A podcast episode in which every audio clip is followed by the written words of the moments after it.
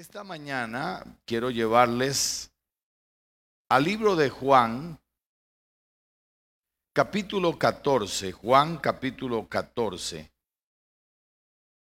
Y quiero hablarles de los discípulos llenos de fuego. ¿Qué dije? Discípulos llenos de fuego. Porque los discípulos llenos de fuego son testigos fieles de Jesucristo. Son personas que están comprometidas con la gran comisión. Y fíjese usted allí en Juan, capítulo, dije 14, ¿verdad? Dice versículo 15, si me amáis, ¿Qué hace un discípulo si ama a Jesús? No diga que usted ama a Jesús porque canta, porque cualquiera puede cantar. No diga que usted ama a Jesús porque viene a la iglesia, eso es consumo de religión.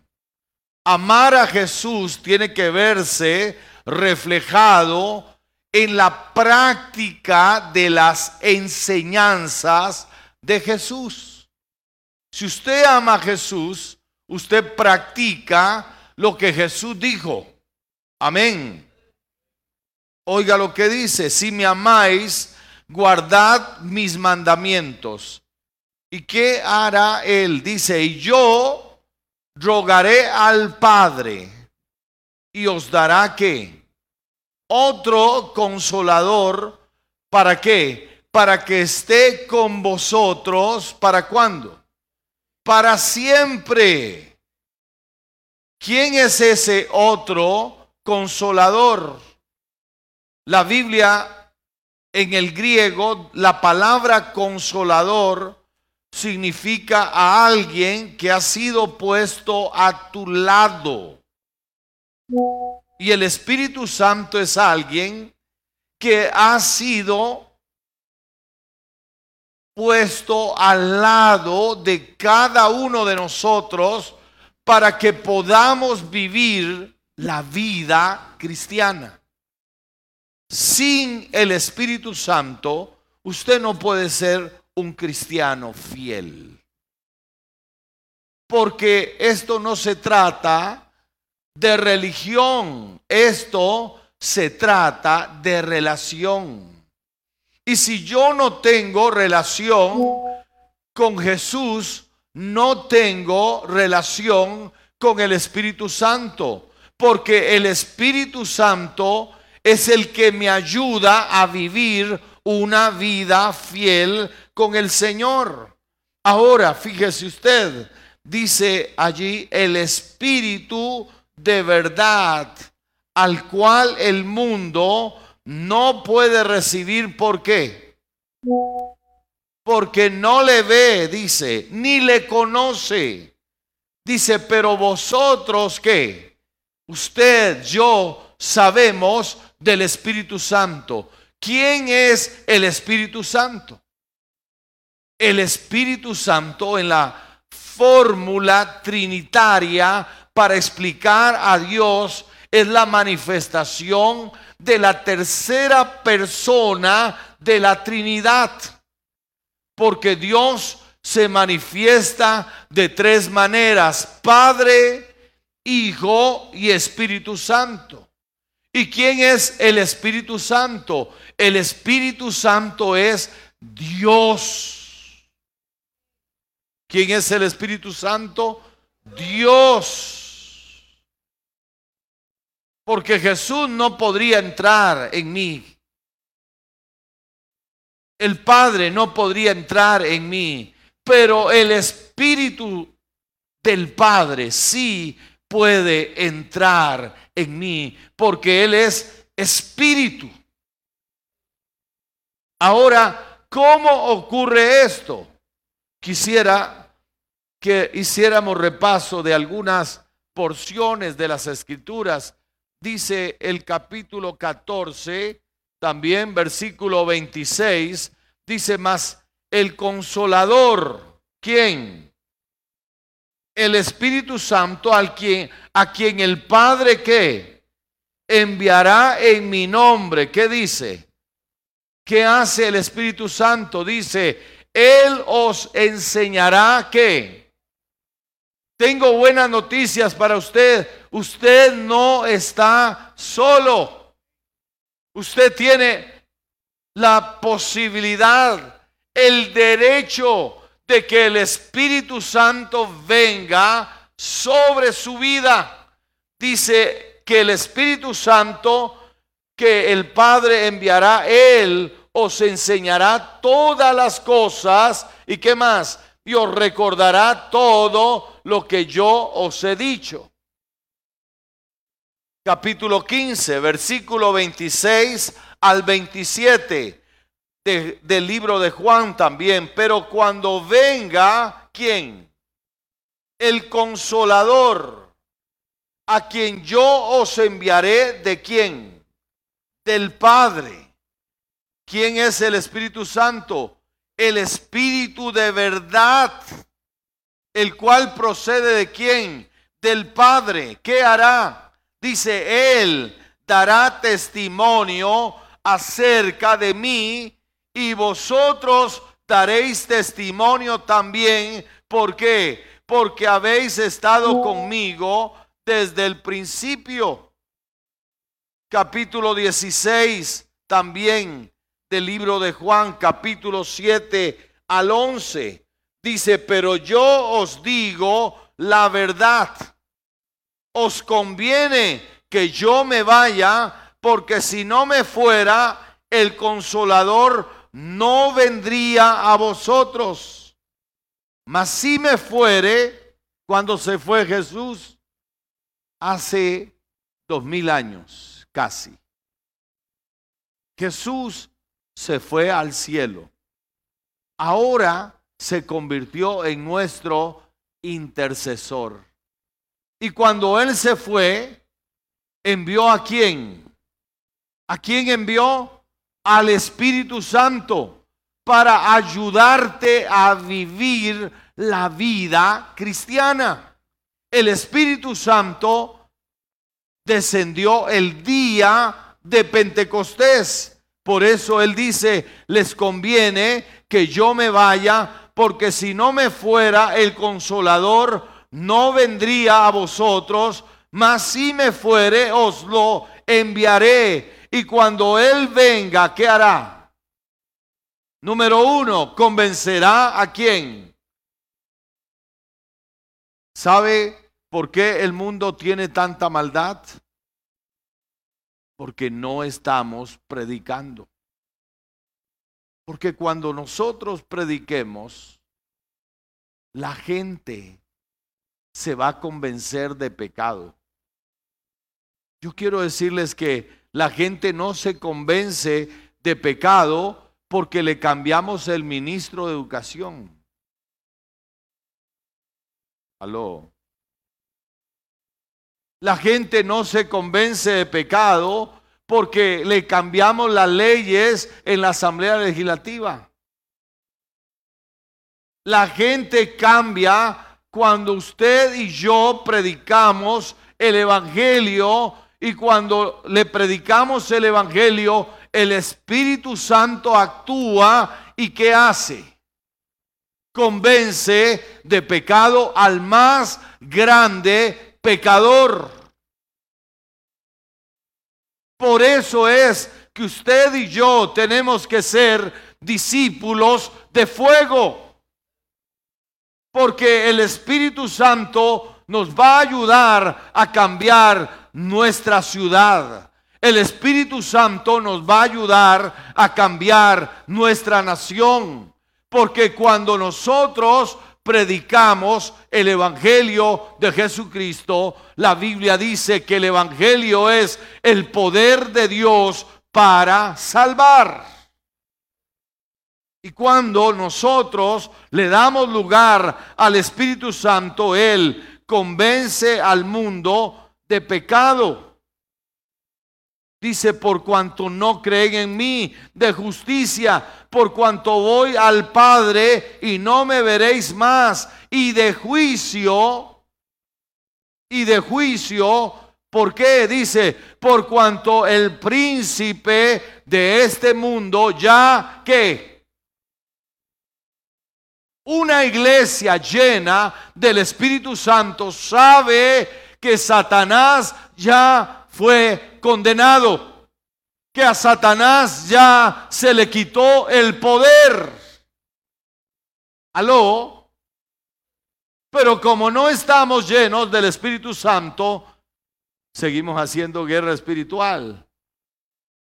Porque creemos que tenemos que poner bajo dominancia al diablo cuando ya Jesús lo venció en la cruz del Calvario y lo exhibió públicamente, según el libro de Colosenses capítulo 2, versículo 14, fue exhibido públicamente, derrotado. Pero ¿por qué él sigue haciendo desastres? Porque no hay discípulos llenos de fuego que lo pongan en su lugar. Porque cuando Él venga, nos enseñará que Él ya ha sido juzgado. Dice el versículo siguiente, versículo 13, pero cuando venga el Espíritu de verdad, Él os guiará a dónde? A toda la verdad. Porque no hablará por su propia cuenta, sino que hablará todo lo que oyere y os hará saber las cosas que habrán de venir. Él me glorificará, porque tomará de lo mío y os lo hará saber. Y todo lo que el Padre tiene es mío. Por eso dije que tomará de lo mío y os lo hará saber. Ahora, ¿sabe ser lleno del Espíritu Santo es tu derecho. ¿Qué dije? ¿Qué dije? ¿Por qué conformarse con ser un evangélico? Si puede ser un hombre, una mujer llena del poder de Dios. ¿Por qué seguir consumiendo religión? Cuando tú puedes vivir una vida excitante todos los días en el poder del Espíritu Santo. Porque oiga lo que dice Mateo capítulo 3, versículo 11. Dice, yo a la verdad, está hablando quién? Juan el Bautista. Por cierto, Juan el Bautista, ¿sabe lo que dice Jesús de Juan el Bautista? Dice que Juan el Bautista era una antorcha que ardía. ¿Y a dónde estaba Juan el Bautista? En el desierto. Porque cuando tú ardes, no importa dónde te encuentres, allí la gente irá a buscarte. ¿Estás siguiendo? Porque el fuego hace que la gente te busque. Yo quiero que en esta mañana te conviertas en un discípulo de fuego, que todo lo que tocas lo enciendes. Porque Juan el Bautista dice, yo a la verdad os bautizo en agua para arrepentimiento, pero el que viene tras mí, cuyo calzado no soy digno de llevar, es más poderoso que yo, que dice, Él, ¿quién? Jesús. ¿Qué va a hacer Jesús? Dice, os bautizará con qué? Con Espíritu Santo y fuego. Espíritu Santo y fuego. Cuando usted está lleno de fuego, cuando usted sabe el bautismo del Espíritu Santo es la primera experiencia espiritual de un creyente. Medible, verificable. ¿Por qué? Porque cuando usted es bautizado, del Espíritu Santo, se va a dar cuenta que usted ha sido bautizado por el Espíritu Santo porque usted va a hablar en qué? En otras lenguas. Ay, pastor, eso es ridículo. A mí no me importa que sea ridículo. Lo único que va a cambiar la frialdad de la iglesia posmoderna será el fuego del Espíritu Santo. Y yo quiero ser pastor de una iglesia de fuego en el Espíritu Santo. Porque cuando usted es lleno, experimenta la primera llenura del Espíritu Santo, usted va a hablar en otras lenguas. Un idioma que usted no conoce. ¿Está siguiendo? Ahora hay tres tipos de lenguas. La primera manifestación de lenguas es las lenguas como evidencia inequívoca de que ha sido bautizado por el Espíritu Santo. La segunda lenguas es el don de lenguas. Y es un don del Espíritu Santo que requiere de el otro don que se llama interpretación de lenguas. Para que usted no confunda las lenguas como evidencia inequívoca de de que ha sido bautizado en el Espíritu Santo versus el don de lenguas que requiere la interpretación de lenguas. Y hay una tercera lengua o tercera manifestación de lenguas y es que cuando usted vive lleno del Espíritu Santo, usted aprende a orar en lenguas y el que habla en lenguas, dice la palabra de Dios, a sí mismo se edifica. Así que tú tienes que aprender que cuando eres lleno del Espíritu Santo, aprendes a orar en lenguas, porque el que ora en lenguas dice, habla misterios a Dios. ¿Está siguiendo? Está en la, la escritura. No tengo tiempo para enseñártelo, pero está en las escrituras. Y te puedes leer todo 1 Corintios a partir del capítulo 12 en adelante. Allí está el don de lenguas, allí está el hablar en otras lenguas. Pablo dice, yo hablo lenguas más que todos ustedes, pero prefiero en las reuniones públicas a orar con el entendimiento. Porque la Biblia dice que los dones del Espíritu hay que operarlos decentemente y con orden. Aló. Entonces, las lenguas del Espíritu son formas que Dios te da para orar en el Espíritu. Ahora, fíjese lo que dice la palabra de Dios. Capítulo 2 de Hechos, versículo 1. Dice, cuando llegó el día de Pentecostés, estaban todos unánimes juntos. ¿Y qué ocurrió? Dice, y de repente vino del cielo un estruendo como de un viento recio que soplaba el cual llenó toda la casa donde estaban sentados. ¿Y qué ocurrió? Mire, todos los fenómenos del día de Pentecostés. Lo primero que ocurrió fue que vino qué? Un viento recio. ¿Y qué hizo el viento recio? Llenó toda la casa.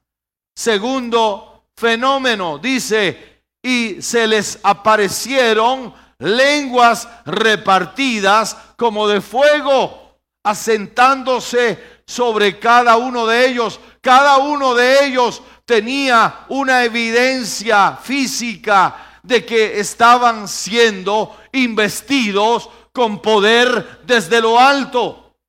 Porque cuando usted es investido con poder desde lo alto, su vida cambia. Su vida es transformada.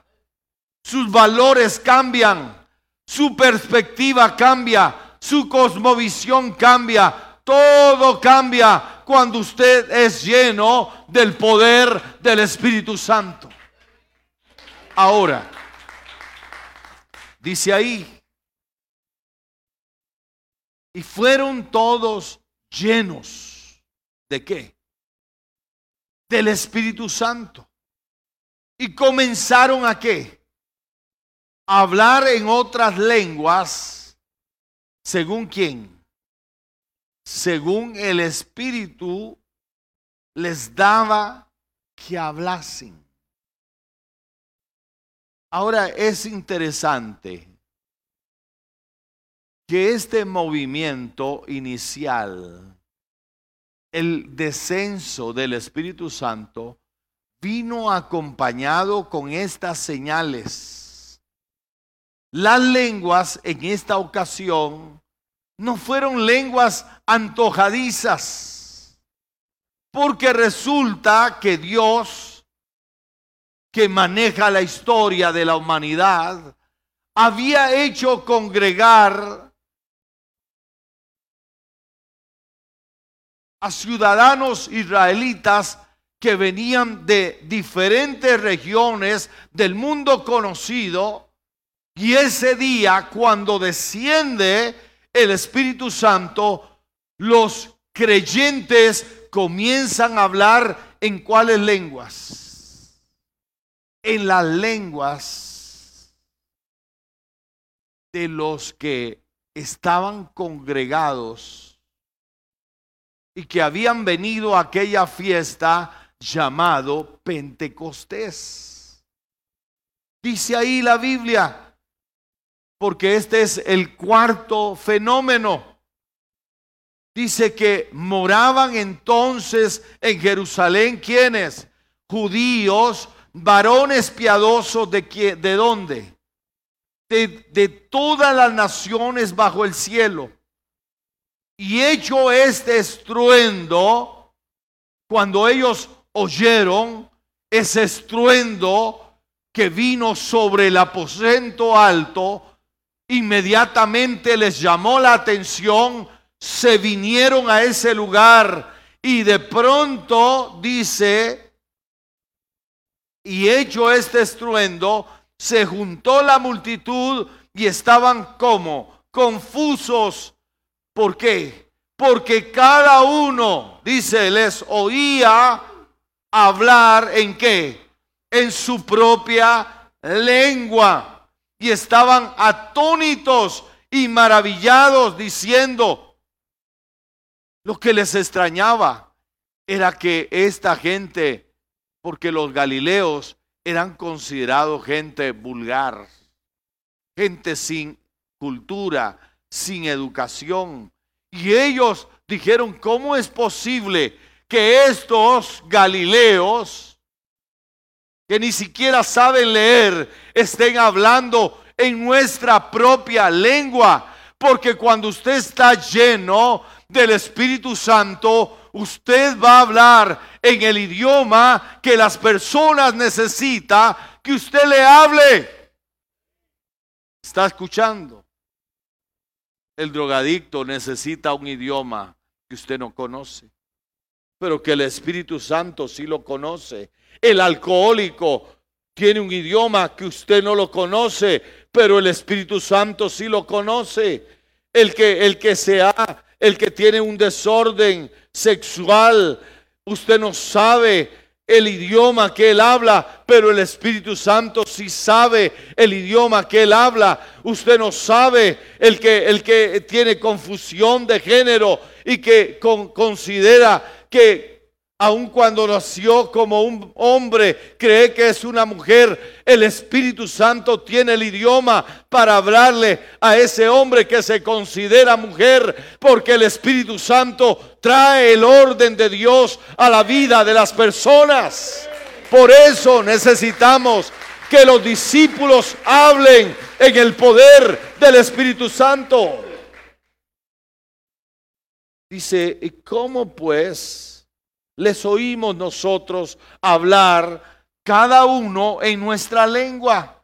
en la que hemos nacido, partos, medos, elamitas y los que habitamos en Mesopotamia, en Judea, en Capadocia, en el Ponto y en Asia, en Frigia y Panfilia, en Egipto y en las regiones de África, más allá de Sirene, y romanos aquí residentes, tanto judíos como prosélitos, cretenses y árabes, les oímos hablar en nuestras lenguas las maravillas de Dios.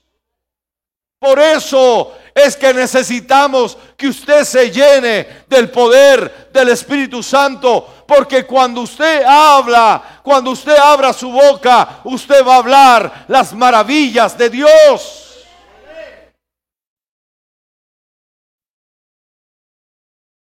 Necesitamos discípulos llenos del Espíritu Santo. Necesitamos que usted se llene del poder del Espíritu Santo. Porque mire la reacción, capítulo 2 de Hechos, versículo 37 al 41, dice, al oír esto, ¿qué ocurrió? Dice, se compungieron de corazón y dijeron a Pedro y a los otros apóstoles, varones hermanos, ¿qué haremos? ¿Qué haremos? Pedro les dijo, arrepentíos y bautícese cada uno de vosotros en el nombre de Jesucristo para perdón de los pecados y recibiréis el don del Espíritu Santo ¿Por qué dice? Porque para vosotros, ¿para quién es la promesa? Diga, para mí. ¿Para quién es la promesa? Para mí. ¿Para quién es la promesa? Para usted. Esto no se recibe porque usted ha hecho méritos. Esto no se recibe porque usted es buena gente. Esto no se recibe porque usted ha, hecho algunas cosas buenas. Esto se recibe, ¿sabe por qué? Porque Jesús consideró que sin esto es imposible vivir una vida fiel a Jesucristo. Usted lo necesita. Y cuando usted es consciente de que lo necesita, usted lo va a procurar, lo va a buscar. Dice allí porque para vosotros es la promesa. Y para quienes y para vuestros hijos y para quienes y para todos los que están lejos y para quienes, para cuantos el Señor nuestro Dios llamare. Y con otras muchas palabras testificaba y les exhortaba diciendo, sed salvos de esta perversa generación. Así que los que recibieron su palabra fueron bautizados. ¿Y qué ocurrió? Dice, y se añadieron aquel día. ¿Cuántos se añadieron? ¿Sabe cuál es la esperanza de crecimiento de esta iglesia? Que usted se llene del Espíritu Santo. Porque el Espíritu Santo es el acelerador. Cuando hay una iglesia llena del Espíritu Santo, la gente se convierte a cada hora. Hay un mover sobrenatural de conversiones. Óigame, esa ciudad de Jerusalén en ese tiempo, si acaso podía albergar 15 mil personas. Y sabe, la primera vez se convirtieron, ¿cuánto? Tres mil personas la segunda vez en el libro de los Hechos, capítulo 4, la segunda vez, dice allí que se convirtieron, ¿sabe cuántos se convirtieron? Cuatro, cuatro. Dice, pero muchos de los que habían oído la palabra creyeron y el número de los varones, ¿cuántos eran? En dos días ocho mil personas convertidas. Y aquí añade un elemento interesante. Eran, no eran cualquiera, eran varones, cinco mil varones. Y cuando un varón tomaba esta decisión, toda la familia venía al Señor. ¿Cuántos se habrán convertido? Por eso es que la única manera de que podemos ver este país rendido, arrodillado a los pies de Jesucristo es teniendo creyentes llenos del Espíritu Santo. Porque cuando usted está lleno del Espíritu Santo, usted abre su boca y Dios usa tu boca y el corazón de la gente se compunge y se arrepiente de todos sus pecados y ellos son perdonados y ministrados por el Señor.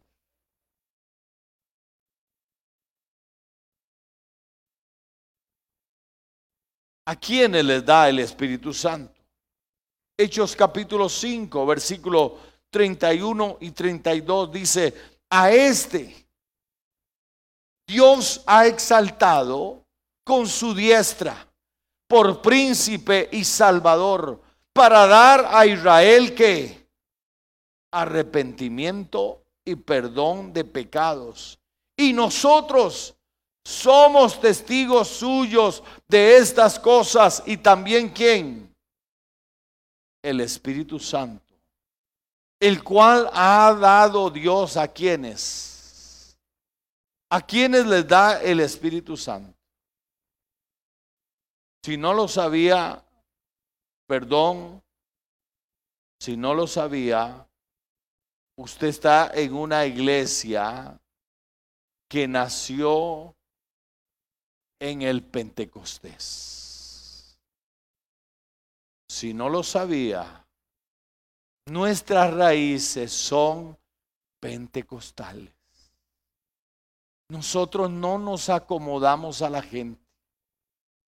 La gente se acomoda a nosotros. Porque nosotros no estamos en el trabajo de entretener a la gente.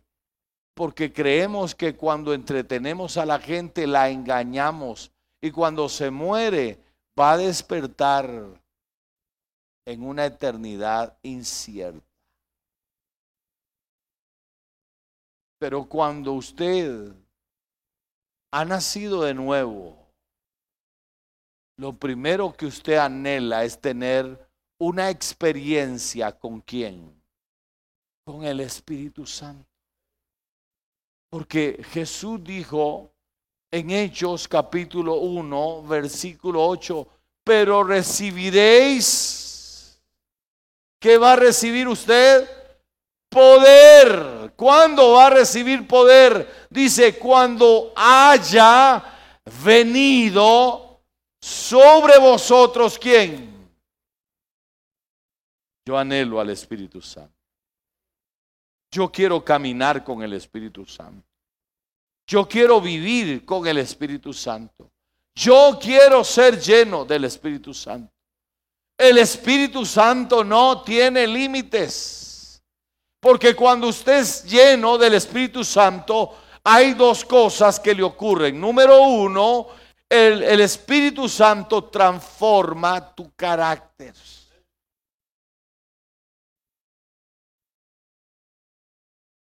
Si usted tiene un carácter endemoniado, todavía no ha sido procesado por el Espíritu Santo, porque el, óigame, el fruto del Espíritu Santo, ¿sabe cuál es?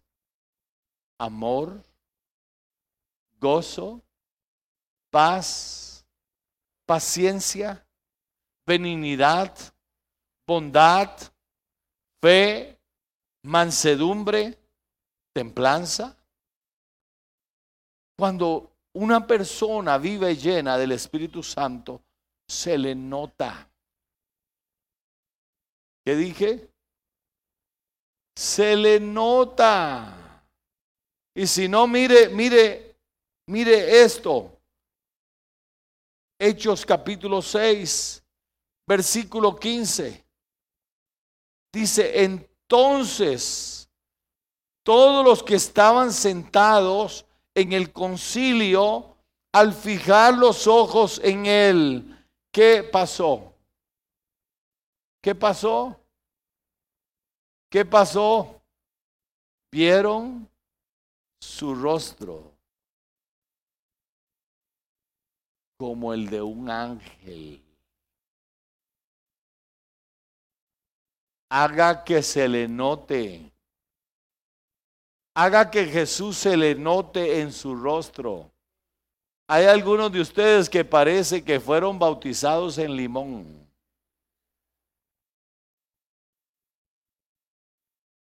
Amor, gozo, paz, paciencia, benignidad, bondad, fe, mansedumbre, templanza. El Espíritu Santo te habilita para ser carácter. Pero también el Espíritu Santo te habilita para hacer. Porque cuando usted está lleno del Espíritu Santo, usted puede operar los dones del Espíritu Santo. Y hay nueve manifestaciones del Espíritu Santo. Voy a decírselos. Don de milagros. Mi esposa y yo hemos presenciado milagros. Hace unos cinco meses Estábamos en Guatemala, nos recogió una pareja y le preguntamos cuántos hijos tenían y tristemente nos dijeron, oh, no tenemos hijos. Y ya nos dimos por vencido. Nos hemos hecho tratamientos, hemos hecho esto, lo otro. Él trata y yo miento. No. ¿Sabe cuántos años tienen? Dice, me dijeron 17 años. Cuando usted anda lleno del Espíritu Santo, usted puede lanzar una palabra. Yo le, mi esposa y yo le dimos una palabra y le dijimos, el otro año usted va a estar teniendo un niño en brazos hace unos dos meses nos mandaron la fotografía del el, ecograma. Estaba embarazada. Dios había operado un milagro. Porque el Espíritu Santo sabe hacer milagros. ¿Me está escuchando? Ya basta de que la gente se esté muriendo antes de tiempo porque no hay un cristiano lleno del Espíritu Santo que pueda operar en el poder del Espíritu Santo. Donde milagros. En el avivamiento de la calle Azusa se dice que la gente llegaba por multitudes con problemas. Una vez llegó un hombre que se le había amputado un brazo.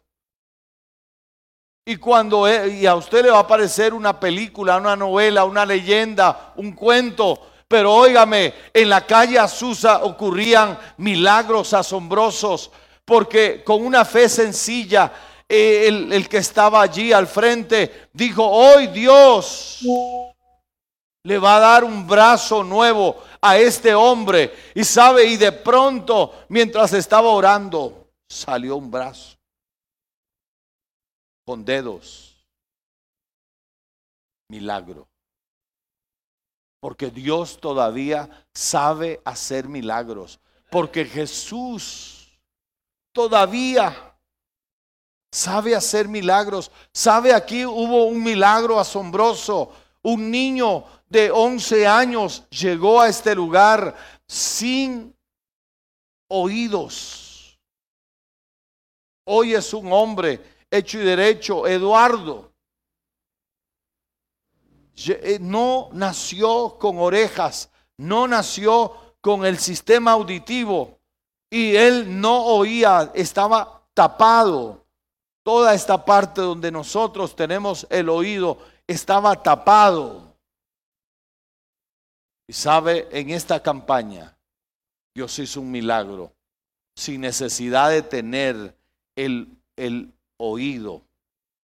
Ese niño oyó y habló. Porque Dios todavía sabe hacer milagros. Porque cuando usted está lleno del Espíritu Santo, el Espíritu Santo que es el dueño, no somos los hombres, el Espíritu Santo es el dueño de los dones.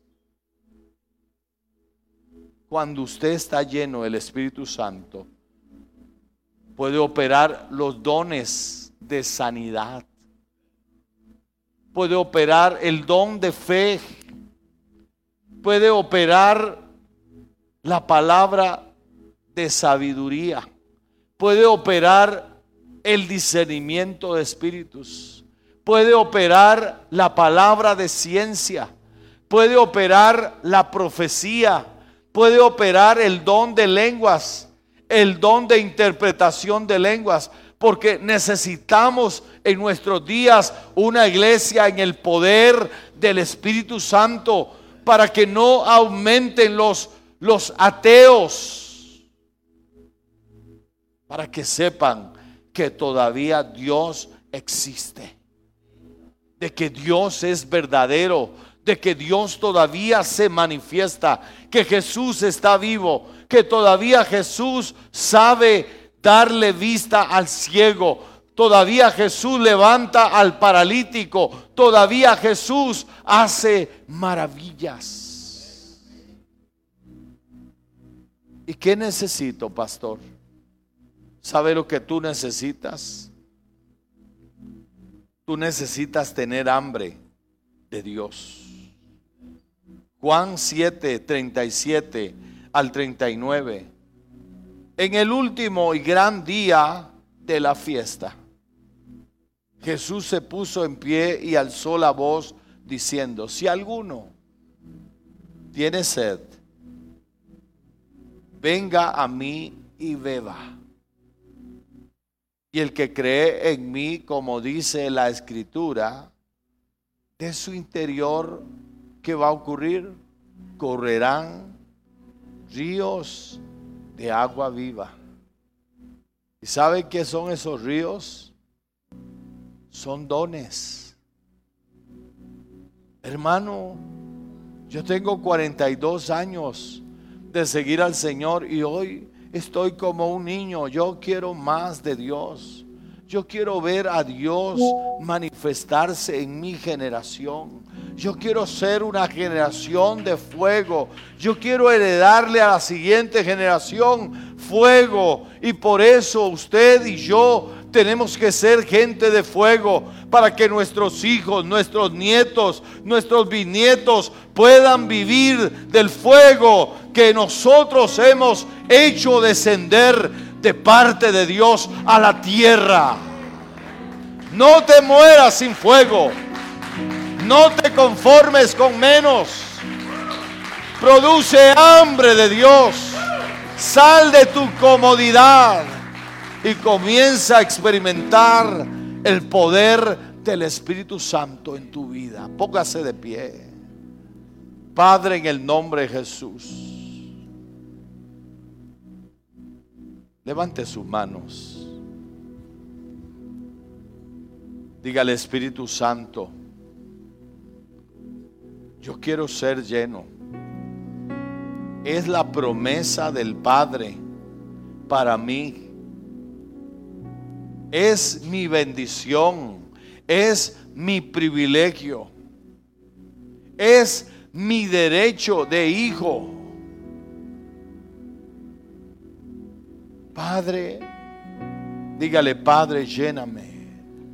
Lléname, lléname, lléname, lléname, lléname. Bautízame con fuego. Bautízame con fuego. No tengo miedo, no tengo por qué tener miedo. Bautízame con fuego. Dile, Dios, bautízame con fuego. porque mi familia necesita fuego.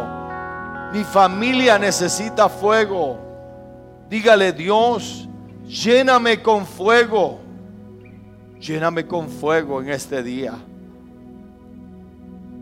Oiga lo que dice la palabra de Dios. Y yo digo, pedid y se os dará, buscad y hallaréis, llamad y se os abrirá, porque todo aquel que pide recibe, y el que busca halla, y al que llama se le abrirá. ¿Qué padre de vosotros, si su hijo le pide pan, le dará una piedra? ¿O si pescado, en lugar de pescado, le dará una serpiente? ¿O si le pide un huevo, le dará un escorpión? Pues si vosotros siendo malos sabéis dar buenas dádivas a vuestros hijos, cuánto más vuestro Padre Celestial dará el Espíritu Santo a los que se lo pidan. Cuánto más vuestro Padre Celestial les dará el Espíritu Santo a los que se lo pidan.